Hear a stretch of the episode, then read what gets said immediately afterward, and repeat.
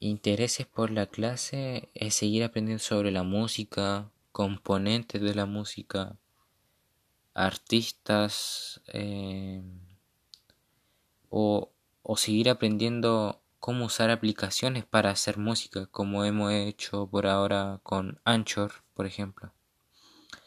Lo que he aprendido, he aprendido bastantes cosas durante este tiempo, tanto como históricos como Juglar, Trovador y Goliardo.